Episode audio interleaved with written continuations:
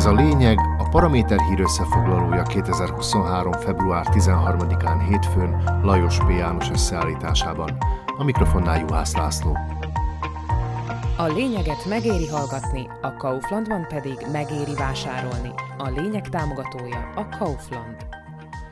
Szerdán fizeti ki először a szociális hivatal az emelt összegű családi pótlékot.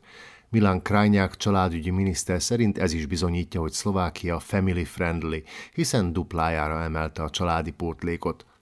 Ez azt jelenti, hogy februárban már 30 euró helyett 60 euró jár minden eltartott gyermekért, legkésőbb a gyerek 25 éves koráig.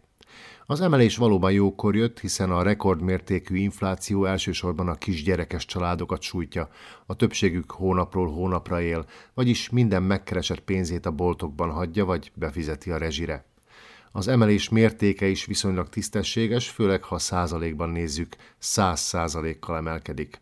Még szebb lenne az emelkedés, ha eddig nem 30 euró járt volna gyerekenként.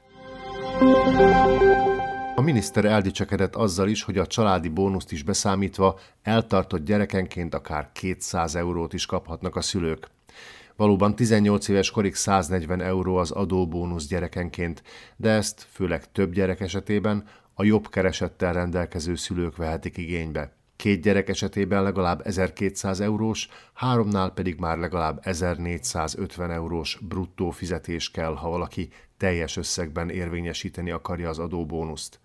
Ráadásul ezt az önkormányzatokkal fizetteti meg a kormány, hiszen ezzel csökken a jövedelemadóból származó bevétel, ami az önkormányzatok legfontosabb forrása.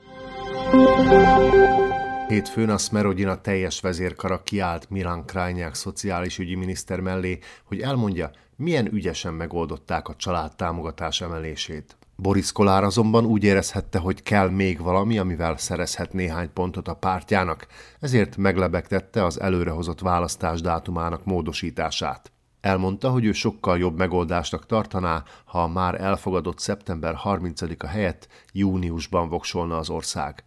Viszont hozzátette azt is, hogy a dátum módosítását csak akkor tartja lehetségesnek, ha azt korábbi koalíciós partnerei, az SAS és az Oleno is támogatnák. Az Olano már jelezte, hogy ők nem módosítanak a dátumon, vagyis a módosításból nem lesz semmi, de Kolár már szerzett néhány perc adásidőt a médiában.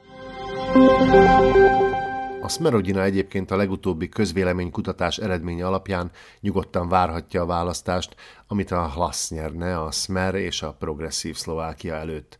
Nem úgy az Olano vagy az SAS, amelyek egyre közelebb csúsznak az 5%-os bejutási küszöbhöz.